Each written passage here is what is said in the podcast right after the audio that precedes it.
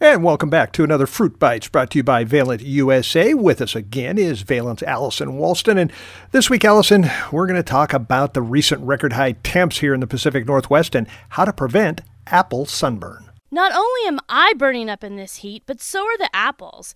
They can absorb heat but aren't able to dissipate like leaves can. Fruit surface temperatures of the apple can reach 20 to 30 degrees higher than the air temperature.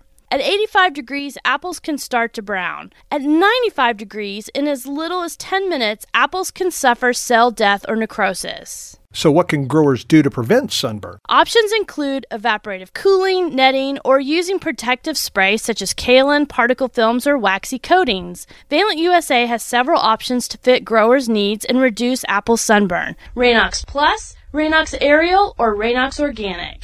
Al, you're always our ray of sunshine. Thanks, Allison. Join us again next time for more Fruit Bites brought to you by Valent. From the Ag Information Network, I'm Bob Larson, and this has been your Fruit Grower Report.